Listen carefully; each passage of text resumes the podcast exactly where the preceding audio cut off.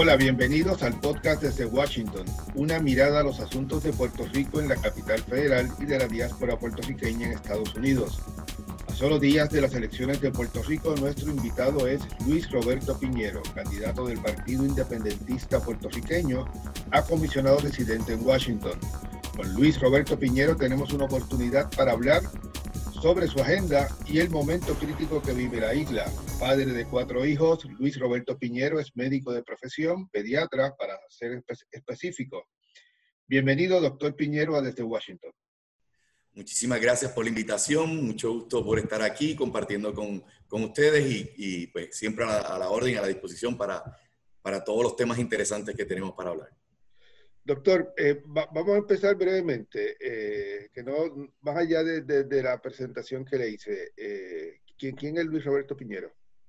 Mira, pues yo soy una persona que, que, comenzó en la juventud del Partido Independentista ya para 1988, todavía estando yo en la escuela superior, y que he militado en el partido en distintas posiciones, he creído siempre en la lucha por la independencia de Puerto Rico, soy eh, pues, eh, una persona que, le encanta la historia. Eh, mi madre se jubiló del Departamento de Educación precisamente como maestra y, profesora de, en el Departamento de Historia y siempre me ha gustado y es, parte de lo que he tenido en mi, en, mi, vida. eso, esa misma conocimiento, esa historia, pues es la que me ha ayudado. Mi bachillerato inclusive, cosa rara, lo pude hacer en, en ciencias políticas con una subconcentración en literatura en español que me fascina también, cumpliendo con todos los requisitos de premedicina para luego continuar con lo que me apasiona, que es la medicina.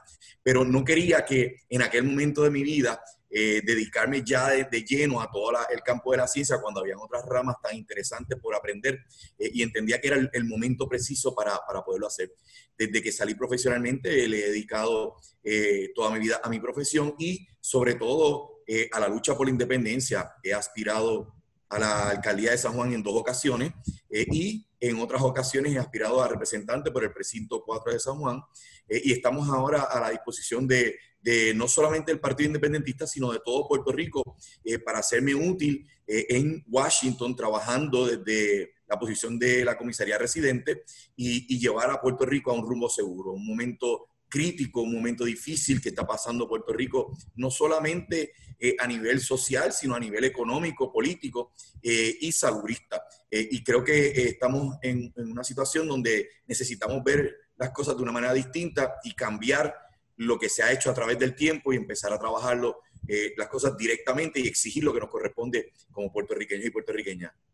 ¿Qué, qué, representa para el PIB este puesto, esta candidatura que usted busca? Que, cómo ve el PIB el, puesto de, comisionado residente en Washington, que como usted bien sabe, eh, tiene votos solamente en, en, los comités de la Cámara de Representantes de Estados Unidos y cuando le permiten votar bajo mayoría demócrata en el hemiciclo, pues su voto cuenta si no decide. Sí, bueno, mira, eh, históricamente eh, esa pregunta que me hace se ha debatido mucho en los círculos, eh, no solamente políticos, sino intelectuales en Puerto Rico, sobre la, necesidad o no necesidad de, de, tener una persona en Washington. El Partido Independentista siempre ha estado respaldando el hecho de que podamos estar allí en el Congreso donde se discuten los temas importantes y podamos entonces mover el tema del estatus en esta etapa que estamos viviendo en el 2020 se hace más evidente que nunca la importancia de tener una representación eh, activa, precisa y combativa. Eh, y me refiero a que estamos viviendo bajo, la ley promesa, donde se nos impuso una junta de control fiscal precisamente desde Washington, eh, donde un presidente demócrata, el señor Obama, y un, junto a su vicepresidente Biden, impulsaron la ley promesa y eh, propusieron eh, la Junta de Control Fiscal con los nombres de las personas que estuvieron hasta hace poco, eh, la inmensa mayoría, participando de la Junta de Control Fiscal en Puerto Rico. En aquel momento dominaba el Partido Popular Democrático, lo aplaudió y lo recibió con beneplácito. recuerdo que para las elecciones pasadas la única persona que señaló públicamente, inclusive en el debate, que a la Junta de Control Fiscal no se le podía dar ningún vaso de agua, fue nuestra candidata en aquel entonces, María de Lourdes Santiago, y, y, prácticamente el sector político se burló de ella en aquel entonces diciendo que había que negociar y que había que tomar las cosas de otra manera cuatro años más tarde el tiempo le da la razón, no había que negociar con, con, la Junta de Control Fiscal, no ha pasado absolutamente nada positivo para Puerto Rico en este término y por eso es que es tan importante llegar a Washington y, tomar el rumbo de una manera distinta. Yo pienso ir a Washington en primera instancia para eliminar completamente eh, la ley promesa y la Junta de Control Fiscal, porque entendemos que muchos de los congresistas fueron inducidos a error por parte de ciertos sectores que se beneficiaban directamente de la implantación de, la ley promesa y la Junta de Control Fiscal y que nos han hecho mucho daño a través del tiempo. Eh, y no se han dado cuenta de, lo que ha ocurrido en Puerto Rico en este, este periodo eh, de cuatro, más de cuatro años ya. Así que eso es uno de los primeros trabajos que voy a estar haciendo, porque la deuda que era la razón supuestamente por la cual se impone la ley promesa, eh, eh, aquel, aquel comentario que nos decían que venían para, para cuadrar la caja, para arreglar la casa y ponerla en orden, pues no ha sido realidad.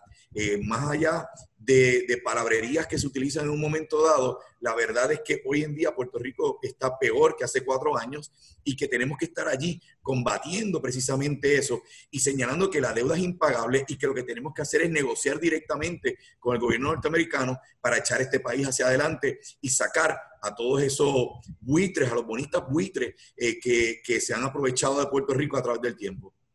Cuando, la gente habla del, debate de estatus, una de las cosas que, yo creo que, falla, por lo que he visto en, los debates eh, de, Puerto Rico y cuando escucho la radio eh, eh, frecuentemente, es que hablan del estatus algunas veces como si promesa no existiera. mientras promesa esté, yo no veo cómo avanza aquí un, un debate de estatus y bajo la ley promesa, por lo menos vamos a tener junta aquí hasta el 2025 no, no, debería empezarse por ahí a tratar de crearse un consenso en Puerto Rico de, eh, de, cómo venir juntos a tratar de, de combatir la, la, ley promesa eh, o, o, tratar de, dar un paso eh, distinto, buscar otro mecanismo. Sí, bueno, el Partido Independentista ha estado muy claro desde el inicio sobre ese planteamiento. El detalle es que aquí hay fuerzas coloniales que, que todavía quieren mantener ese sistema y eh, impiden el avance sobre esos, esos, esos temas específicos. Eh, cada vez que decimos que hay que eliminar tajantemente, que no se puede haber, tener paños tibios. Hay personas que mencionan que están en contra, o por lo menos eso verbalizan, pero que van a, están dispuestos a negociar. No se puede negociar con ley promesa, no se puede negociar con la Junta de Control Fiscal. Hay que eliminarla y hasta, hasta tanto la gente no tenga la voluntad y la valentía para categóricamente decir que eso hay que eliminarlo, pues no se puede adelantar en esa lucha. Eh, aquí no, no nos podemos sentar en una mesa a tratar de, de buscar qué puntos sí y qué puntos no, como lo han propuesto eh, otros candidatos. Lo que tenemos que ir juntos para la eliminación completa y poder empezar a encarrilar a Puerto Rico en base a una negociación directa sobre la deuda que nos corresponde realmente, no la que nos están achacando. Por eso algunos sectores importantes han hablado de auditar esa deuda y qué es lo que realmente el país eh, debe versus otros otros puntos que se han puesto a través de los años eh, de deudas que no nos corresponden realmente, pero que se, se incluyeron eh, para que pasaran con ficha. Eh, y eso no puede ocurrir en Puerto Rico. Tenemos una situación crítica a nivel fiscal y tenemos que trabajarla seriamente. aquí se han planteado un sinnúmero de cosas, inclusive de que el gobierno norteamericano elimine la deuda de golpe y porrazo, como sí se puede hacer. Pero para poderlo hacer, tenemos que empezar diciendo que hay que eliminar completamente el obstáculo que hay para esa, esa posible negociación, que es precisamente la ley promesa y la Junta de Control Fiscal. El, el 3 de noviembre, además de, de definirse ¿verdad? Este, lo, los candidatos a los puestos electivos en Puerto Rico, eh, hay un referéndum. El referéndum es de esta idea sí o no. Eh, el PIB claramente se sabe, defiende el no en el referéndum, pero eh, se ve la campaña, yo he visto, eh, ¿verdad? Lo poco que, puedo ver desde acá, eh, mensajes de, campaña de Juan Dalmau como candidato a gobernador, pero todavía no he visto un anuncio del PIB sobre el referéndum. Puede que lo haya, existe. Sí, hay un plan de trabajo, ya ha empezado a surgir distintos puntos eh, combativos en, cuanto a esta campaña y lo más importante es que el Partido Independentista eh, desde el inicio estuvo en contra de este proyecto de ley. Eh, tanto en Cámara como en Senado se hicieron todos los comentarios necesarios y se hicieron todas las, pues, las preocupaciones que teníamos en cuanto a este planteamiento. Aún así, eh, tanto en, Cámara Alta como Cámara Baja, no se escuchó los planteamientos que hacía el Partido Independentista, eh, ni, prácticamente nadie de la oposición, y se aprobó de una manera arbitraria de parte del partido que está en gobierno. Eh, el Partido Independentista, ante ese reto, porque pretendían algunos dentro del partido de mayoría actual que, que no se participara, eh, levantó la bandera y dijo, estamos en contra, pero vamos a participar y vamos a votarle en contra a la estadidad. No nos vamos a quedar a un lado, no nos vamos a quedar al margen eh, y no vamos a permitir que ustedes se sirvan con la cuchara grande. Y por eso, siguiendo la misma ley que estipulaba la, el, plebiscito que, está eh, en el momento, que no es vinculante, pues fuimos rápidamente a la Comisión de Estatal de Elecciones para, para hacer los abanderados del no. y, y hemos sido pues otorgado en, ese, en ese sentido la oportunidad de levantar esa campaña. Habiendo dicho eso, siempre hemos estado claros en que distintas organizaciones, agrupaciones, movimientos que estén en contra de nosotros también pueden hacer su campaña, pero teníamos que cumplir con una ley para poder estipular que hay una organización representando eh, el no a la estadidad en este proceso. Eh, y así es que hemos estado llevando la campaña. Ya están surgiendo distintas organizaciones y distintas eh, presentaciones en cuanto al no cosas que son algunas sui generis, algunas bien silvestres, ¿verdad? manifestaciones en las autopistas, distintas organizaciones haciendo su, su, respaldo hacia el no, precisamente, pero el Partido Independentista también tiene su plan de trabajo y que va a estar lanzando eh, en los próximos días, porque ya tenemos dos semanas, estamos a escasamente dos semanas del proceso electoral eh, y vamos a estar lanzando una campaña más agresiva en cuanto al no. Lo bueno es que en Puerto Rico... Se, va, a ver, se va a ver publicidad eh, en televisión y en la radio sobre... Se va a ver publicidad del Partido Independentista en distintos medios. los, los, los, lugares donde se va a escoger va a depender también de, de precisamente de las personas que conocen esos temas, de dónde es más efectivo. Recuerde que hoy en día eh, los medios han cambiado mucho, especialmente la pandemia, de dónde es que la gente busca sus su, procesos de información. Así que vamos a estar tratando de optimizar ese mensaje en aquellos medios que entendemos que más receptividad están teniendo para, para llegar a, los mayores rincones posibles de todo Puerto Rico. Eh, pero eso va a ocurrir. El partido tiene ya planificado eso, ya llevamos un tiempo con, una planificación y un momento para hacerlo. Eh, pero mencionaba yo que, que parte de, lo que está ocurriendo también es que la inmensa mayoría de los puertorriqueños están en contra de esta idea. Eso es indiscutible. El punto neurálgico en este momento es poder convencer a algunas personas que todavía no quieren participar el proceso porque entienden que es un entrampamiento, porque entienden que no es vinculante, porque entienden que, que simple y llanamente es, un papelón del, del programa del PNP para tratar de atraer a su gente para el día de las elecciones. Mire, todas esas cosas pueden ser ciertas. Eh, el problema es que ese día es importante que aunque estemos molestos con lo que ocurrió, que aunque estemos molestos con, con la manera atropellada en que se aprobó eso y el gasto millonario eh, que tiene ese, esa papeleta extra que no va a definir nada, eh, es importante aún así votarle que no a la estadidad. ¿Y por qué es importante? Es importante porque aunque no es vinculante, va a tener repercusiones, no solamente en Puerto Rico y en Washington, sino a nivel del mundo entero. Cuando ocurre en un evento como este, eh, el hecho de que sea o no sea vinculante tiene unos, unas importancias, pero la respuesta del pueblo siempre tiene eh, un repunte y, tiene un, sistema explosivo de conocimiento hacia el mundo. El hecho de que Puerto Rico pueda decirle al mundo categóricamente que no quiere la estadidad, que no, no quiere ser parte integral de Estados Unidos, empieza a levantar banderas en unos sectores que no comprenden la situación colonial puertorriqueña y que empieza a permitir abrir el camino hacia lo que nosotros queremos, la independencia y la soberanía patria, ¿verdad? Eh, ya en el pasado, en el 2012, el pueblo de Puerto Rico votó abrumadoramente en contra del estatus actual. Así que podemos eliminar eh, esa posibilidad hacia el futuro. No queremos la continuidad del estatus que estamos viviendo en este momento.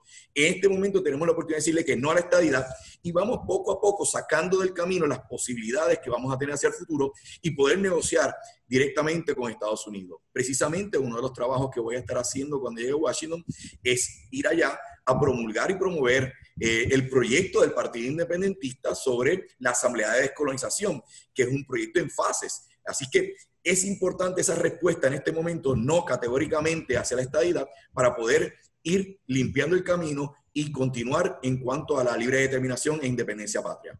¿Usted quiere entonces que el, que el no gana el, 3 de noviembre? Yo, yo, no tengo duda de que eso va a ocurrir. Lo que necesitamos es que la misma, la gente que está en contra se entienda, internalice la importancia de ir a participar eh, en ese momento y no dejar esa papeleta en blanco, que puedan llenarla sobre el no y que pueda llevar el mensaje, porque de lo contrario va a ocurrir lo que en otras ocasiones ha ocurrido, que papeletas que no tienen ningún tipo de, de, significancia, que no tienen ningún tipo de respaldo del pueblo, se utilizan falsamente con unos números elevados falsamente en Washington para llevar un mensaje que no es cierto. Y se han dado cuenta, tanto en el mundo entero como en Washington como en Puerto Rico, de que no son representativos. Pero si la inmensa mayoría de los electores va en esta ocasión y le vota que no a la estadidad, estoy seguro que vamos a tener sobre 50% más uno, y eso es un resultado importante que lleva un mensaje definitorio para, para, Puerto Rico, para Estados Unidos y para el mundo entero. ¿Y qué cree, qué, cree que pasa después? ¿Y qué cree que pasaría si gana la estadidad? Eh, ¿qué, qué, ¿Cómo usted visualiza el próximo cuatrienio en las relaciones entre Puerto Rico y Washington después de ese referéndum? Bueno, en primera instancia, eh, recuerde que yo entiendo que el sí no tiene ninguna opción. Yo creo que el Partido Nuevo Progresista cayó en su propia trampa eh, porque utilizó eso en un momento dado para atraer votos, para eh, sacar a los electores que estaban defraudados con uno de los peores gobiernos que ha tenido en la historia Puerto Rico.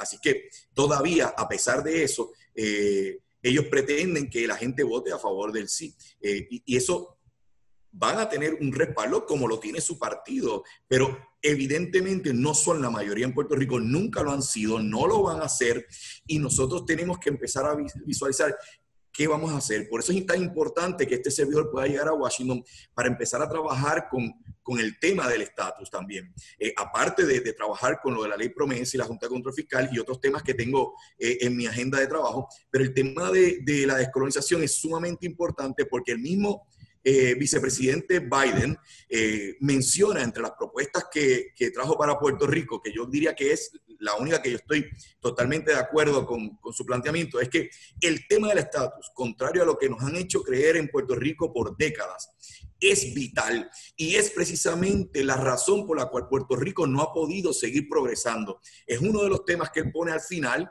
eh, y que casi no se quiere mencionar, pero sin embargo es el más importante de todo lo que él menciona en cuanto al paquete que presenta para, para reparar a Puerto Rico eh, alegadamente, ¿verdad? Eh, pero sabemos que republicanos y demócratas no son muy distintos en cuanto a sus promesas y sus acciones luego de que llegan al poder. aquí tan pronto pase este, este evento, tenemos que empezar a hablar claramente de las posibilidades que tiene Puerto Rico para salir del sistema colonial. Habiendo sacado al sistema colonial que, en el cual vivimos hoy en día como una opción que no se presente como tal, habiéndole dicho que no a la estadidad, pues quedan solamente eh, dos posibilidades avaladas por las Naciones Unidas, eh, que sería la libre asociación o la independencia. Eh, yo avalo la independencia claro está, eh, pero ambas opciones son unas opciones soberanistas eh, y hay que empezar a trabajar sobre esas alternativas reales para que los puertorriqueños en el futuro puedan decidir eh, el camino que van a llevar de una manera donde nosotros por primera vez podamos tomar la batuta de nuestros rumbos y decidir cabalmente hacia qué, hacia qué camino queremos, queremos continuar. ¿Es viable aún la independencia plena de Puerto Rico o la opción de soberanía que tiene la isla es realmente, eh, como usted mencionaba, la otra alternativa de soberanía, la, libre asociación? Y, se lo menciono por, por, todo el, aparato eh, federal, eh, los programas federales, cada vez que capaz que pasan los años, se lo comentaba yo al propio Rubén Berrío, eh, a raíz del, 50 aniversario del, al frente del, partido. cada vez es más complejo, cada vez hay, hay más eh, vínculos entre el ciudadano y eh, la dependencia de fondos federales. Sí, yo creo que hoy, hoy más que nunca es, es completamente real y viable la independencia plena. Eh, ahora, lo que estamos hablando en cuanto a los términos correctos que estás mencionando es, es precisamente ese tiempo de transición Mira, una de las vistas más importantes y que pocas veces se quiere mencionar eh, históricamente son las vistas de, de Bennett Johnson en Puerto Rico y en Estados Unidos, allá para 1989, donde el Partido Independentista propuso una serie de, de medidas que podían servir de transición para esa independencia patria, donde se tocaban todos esos puntos neurálgicos a nivel federal, esas relaciones, eso, ese tipo de tratados y cómo se iba a trabajar, inclusive con el tema de la ciudadanía. Y es sorprendente que de todas las propuestas que se hicieron en aquel momento, la del Partido Independentista fue la que no tuvo ningún tipo de reparos. Es más, cuando nosotros propusimos unas fechas ellos lo único que dijeron es, mira, no tiene que ser tanto tiempo, o sea, ellos, pues mejor para nosotros. Cuando nosotros proponíamos unas fechas un poco más prolongadas, era pues, precisamente para tratar de, establecer un, término donde estuvieran ambas partes de acuerdo. Pero si se quiere hacer en un menos en términos, también se puede hacer. Nosotros estamos eh, completamente convencidos de que aquí la negociación con ese, ese término eh, eh, es completamente viable y que, y que todos y cada uno de los planteamientos que vamos a estar haciendo y hemos hecho en el pasado, que ya se han aprobado en el Congreso y se han avalado, eh, se pueden realizar. Lo que necesitamos es empezar a trabajar en esa dirección para poder continuar y desarrollar a Puerto Rico. Recuerde que también, precisamente por las Naciones Unidas, Estados Unidos tiene una responsabilidad con sus colonias para luego de que ocurra la descolonización, continuar un proceso para que esas colonias eh, puedan echar hacia adelante. Esto no lo dice el Partido Independentista, esto no lo dice tampoco Washington, esto es ya una determinación de Naciones Unidas a nivel mundial. Eh, y así que nosotros vamos a continuar trabajando, siguiendo siempre la ley internacional eh, y todos los planteamientos que el partido ha hecho a través de los tiempos. No hay duda de que ese proceso pasó, yo lo vi, lo viví, lo cubrí, pero eh, usted, como bien sabe, en el Congreso el movimiento de gente es tan amplio que yo eh, estoy seguro que muy pocos se recuerdan de lo que decía ese proyecto, muy pocos estuvieron presentes en ese debate y en los últimos años lo que ha pasado es todo lo contrario. Aquí no, no vienen los partidos políticos eh, a, buscar un proceso de estatus juntos, sino cada cual por su lado. Y, la realidad es que hemos seguido haciendo plebiscitos y aquí no ha habido ambiente para un cambio. Eh, el, mecanismo de estatus, el, el, próximo proceso de estatus, eh, no sabemos cuál va a ser. Y evidentemente en los últimos 30 años ese tipo de, de, mecanismo como el que se vio del 89 al 91 eh, no ha tenido, no ha tenido ninguna oportunidad.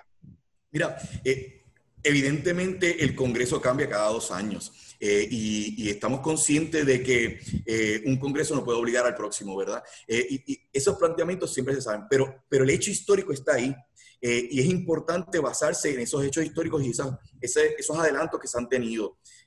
tan cercano como hace unos cuatro años atrás, no hay que llegar hasta el 89, hubo un proyecto de ley aprobado en Cámara y Senado en Puerto Rico que llegó hasta Fortaleza con un apoyo tripartita para juntos ir a Washington a reclamar eh, la solución final del Estatuto de Puerto Rico. Y lamentablemente, tengo que decirlo, eh, fue precisamente Aníbal Acevedo Vilá, estando en Fortaleza, quien se sentó eh, en ese proyecto tripartita y no hizo absolutamente nada ah, en cuanto al tema. ese tipo de individuo que obstaculiza, ese tipo de persona que dice una cosa públicamente, pero cuando tiene la oportunidad de ir a, eh, su turno al bate se poncha eh, abrumadoramente, pues no puede tener credibilidad y tenemos que irlo sacando del camino precisamente porque necesitamos tener la coordinación y cooperación de todos los sectores para hablar en una, en una voz en conjunto para poder llegar a Washington con un mismo mensaje. El mensaje cada día se aclara más. Por eso es tan importante este, este 3 de noviembre y poderle votar que no a la estadidad. En la medida en que ya votamos que no al Estado Libre Asociado tal cual lo tenemos hoy en día, en la medida en que este 3 de noviembre le votemos que no a la estadidad, se va limpiando del camino las posibilidades y podemos empezar a negociar y hablar directamente sobre las propuestas reales que tiene Puerto Rico de cara a su futuro en cuanto al estatus. Así que sabemos muy bien lo que ha ocurrido a través de todos estos años. Pero no es menos cierto que a veces el norteamericano dice que hasta que no se pongan de acuerdo no van a hacer nada. Pues mire, no es que nos pongamos de acuerdo, es que ya hay unos resultados que poco a poco van surgiendo que les permiten a ustedes también ver un poco más claro cómo está la situación en el país y que nos permiten a nosotros sentarnos de tú a tú para empezar a negociar la, transición hacia, hacia una descolonización completa. En, en, 2016, yéndonos de, de nuevo, eh, antes de terminar a, su candidatura, eh, en 2016 Hugo Rodríguez, Hugo Rodríguez sacó más de 39 mil votos como candidato a senador residente. Pero extrañamente la entonces senadora María de Lourdes Santiago obtuvo eh, poco más de 33 mil, es decir, obtuvo menos votos. En 2012 al revés, eh, cuando Juan Dalmau fue por primera vez candidato a gobernador, el Partido Independentista, el candidato a gobernador del PIB tuvo 47 mil votos, pero Juan Manuel Mercado como candidato a senador residente obtuvo unos 39 mil. ¿Cómo usted explica esos números y cómo usted ve la relación eh, eh, de, las candidaturas principales del Partido Independentista para el 3 de noviembre, teniendo en cuenta, y le, reitero que yo, eh, por lo que, los limitados anuncios que veo, que lo único que uno ve es Juan del Mau como, como candidato, claro, adicional a, los candidatos a la legislatura, pues en términos de la papeleta principal de usted y, Juan Dalmau, la cara que todo el mundo ve es la de Dalmau. Sí, y tienes razón, la cara que se está viendo primordialmente en la papeleta nacional es la de Juan Dalmao, eh, y ahí está la campaña y está ya por las carreteras de Puerto Rico se puede ver también de nuestros candidatos por acumulación, tanto a Cámara como Senado, Denis Márquez a la Cámara, María Lourdes al Senado. Eh, pero tiene mucho que ver también con los recursos económicos. Eh, a mí me ha tocado una campaña para decirlo de esa manera, en el lenguaje coloquial político, de hormiga, ¿verdad? Yendo casa a casa, calle a calle, por los distintos municipios, donde te puedo decir que eh, me han faltado por visitar en este tiempo, a pesar de la pandemia, pero precisamente por eso, menos de 10 municipios para visitar en todo Puerto Rico. Todavía me quedan algunos, algunos días, así que tengo agendado poder llegar a la mayor cantidad de municipios que me faltan sin sin dejar a un lado unos municipios que son muy importantes y que sabemos que tenemos típicamente un respaldo. Eh, la pandemia ha cambiado mucho eh, y los recursos económicos pues también limitan eh, la manera en que uno puede hacer su trabajo.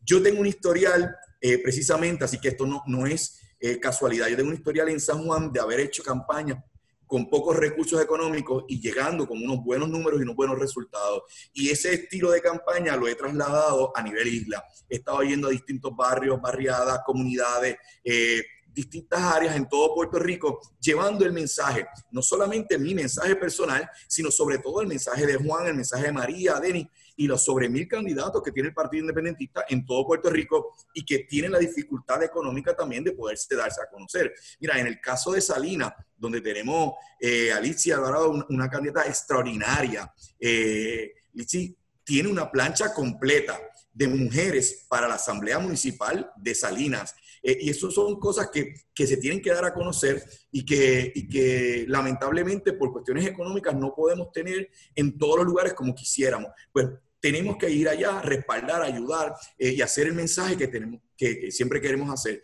Eh, siempre eh, durante esta pandemia nos hemos cuidado mucho de tener mascarilla, de tener un distanciamiento.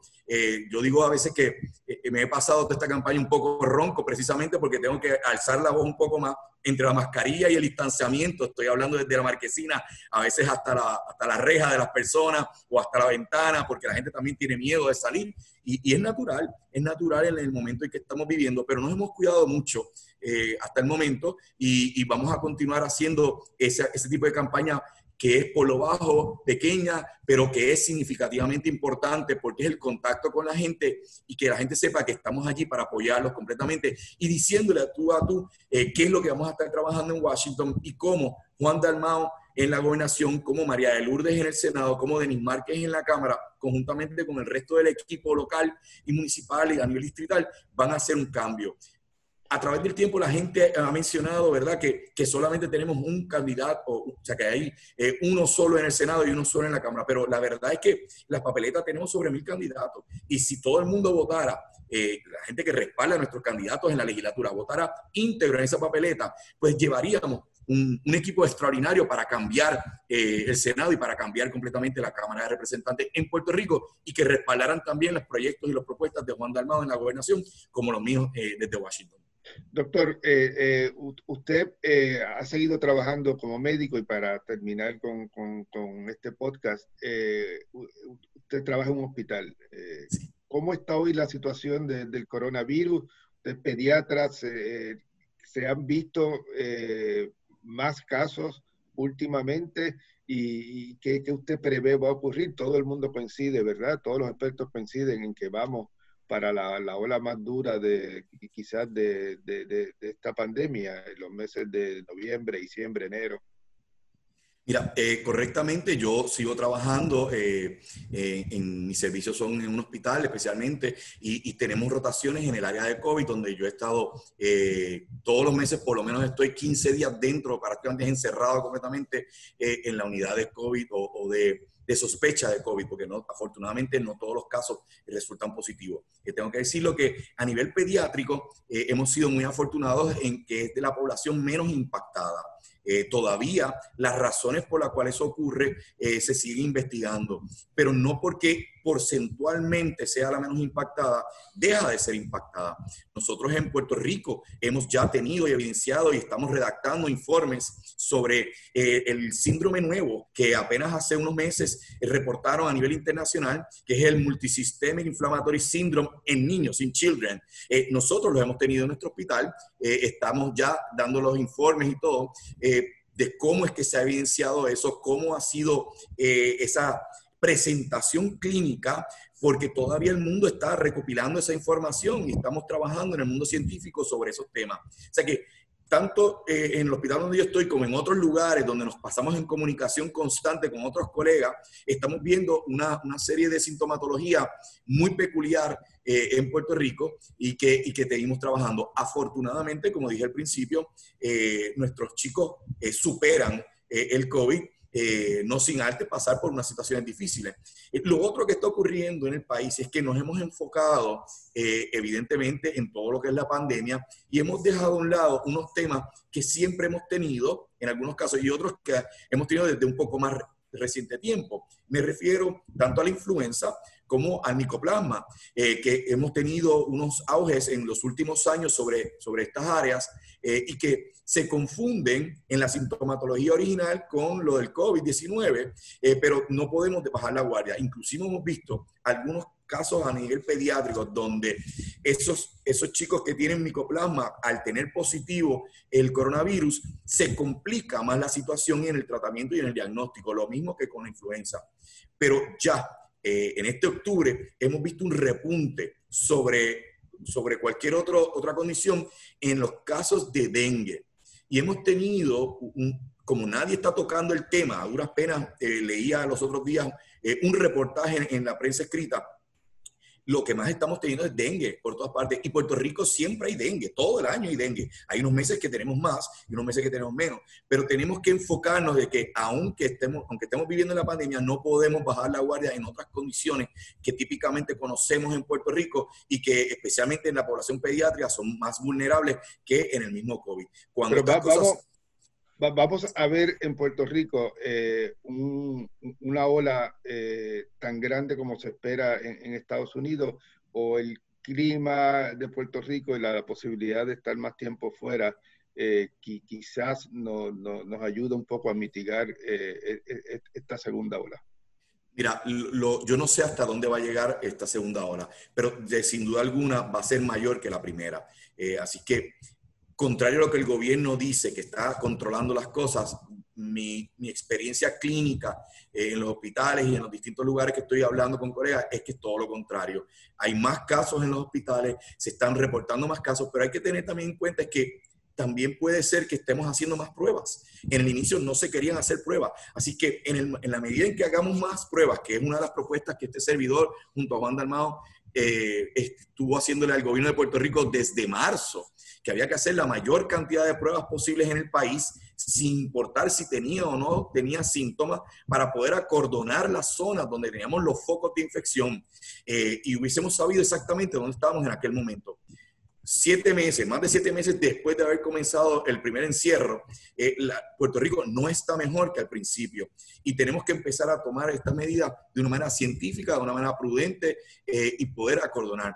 Parte de la problemática que tiene el país es precisamente por la privatización de todos los servicios desde la época de Pedro Rosselló, porque se rompió con el esquema de salud que había en Puerto Rico, un esquema regionalizado, un esquema escalonado, un esquema donde todos los municipios tenían por lo menos un centro de diagnóstico con las personas que podían hacer las investigaciones y, tener los números precisamente en esas áreas y poder saber cuántas, cuántas personas de la población circundante estaban teniendo X o Y condición médica. Al destruir ese sistema público, tenemos esta situación. El sistema privado, eh, que puede subsistir a la misma vez que existe el público, eso no es el punto, no puede ser el sistema que sustituya totalmente a un sistema de salud público en el país. Eso no puede ocurrir. Y aquí hay sectores que han querido decir que el sistema privado puede sustituir completamente el sistema público. El ejemplo más grande es que cada vez que hay un caso crítico en un hospital privado, ese paciente termina siempre en el centro médico de Puerto Rico porque sigue siendo la joya de la corona, sigue siendo el lugar donde con todos los problemas que entendemos que sí tienen, no podemos tapar el cielo con la mano, con todos esos problemas sigue siendo el mejor lugar para recibir los servicios médicos de este país. Es un sistema público y lo que tenemos que es continuar y agrandar ese sistema. Por eso es que hemos hecho tanto hincapié con el plan y el Seguro Nacional de Salud eh, que propone el Partido Independentista, porque es la herramienta también para, para empezar a sacar la política de, un sistema de salud y poner la, la salud al servicio de todos los pacientes y de todos los puertorriqueños y puertorriqueñas. Doctor, muchas gracias por su participación, muchas gracias por estar disponible para desde Washington. Gracias a ustedes por la oportunidad y siempre estamos a la orden en cualquier otro momento. Todavía tenemos dos semanas y me encanta hablar de, estos temas.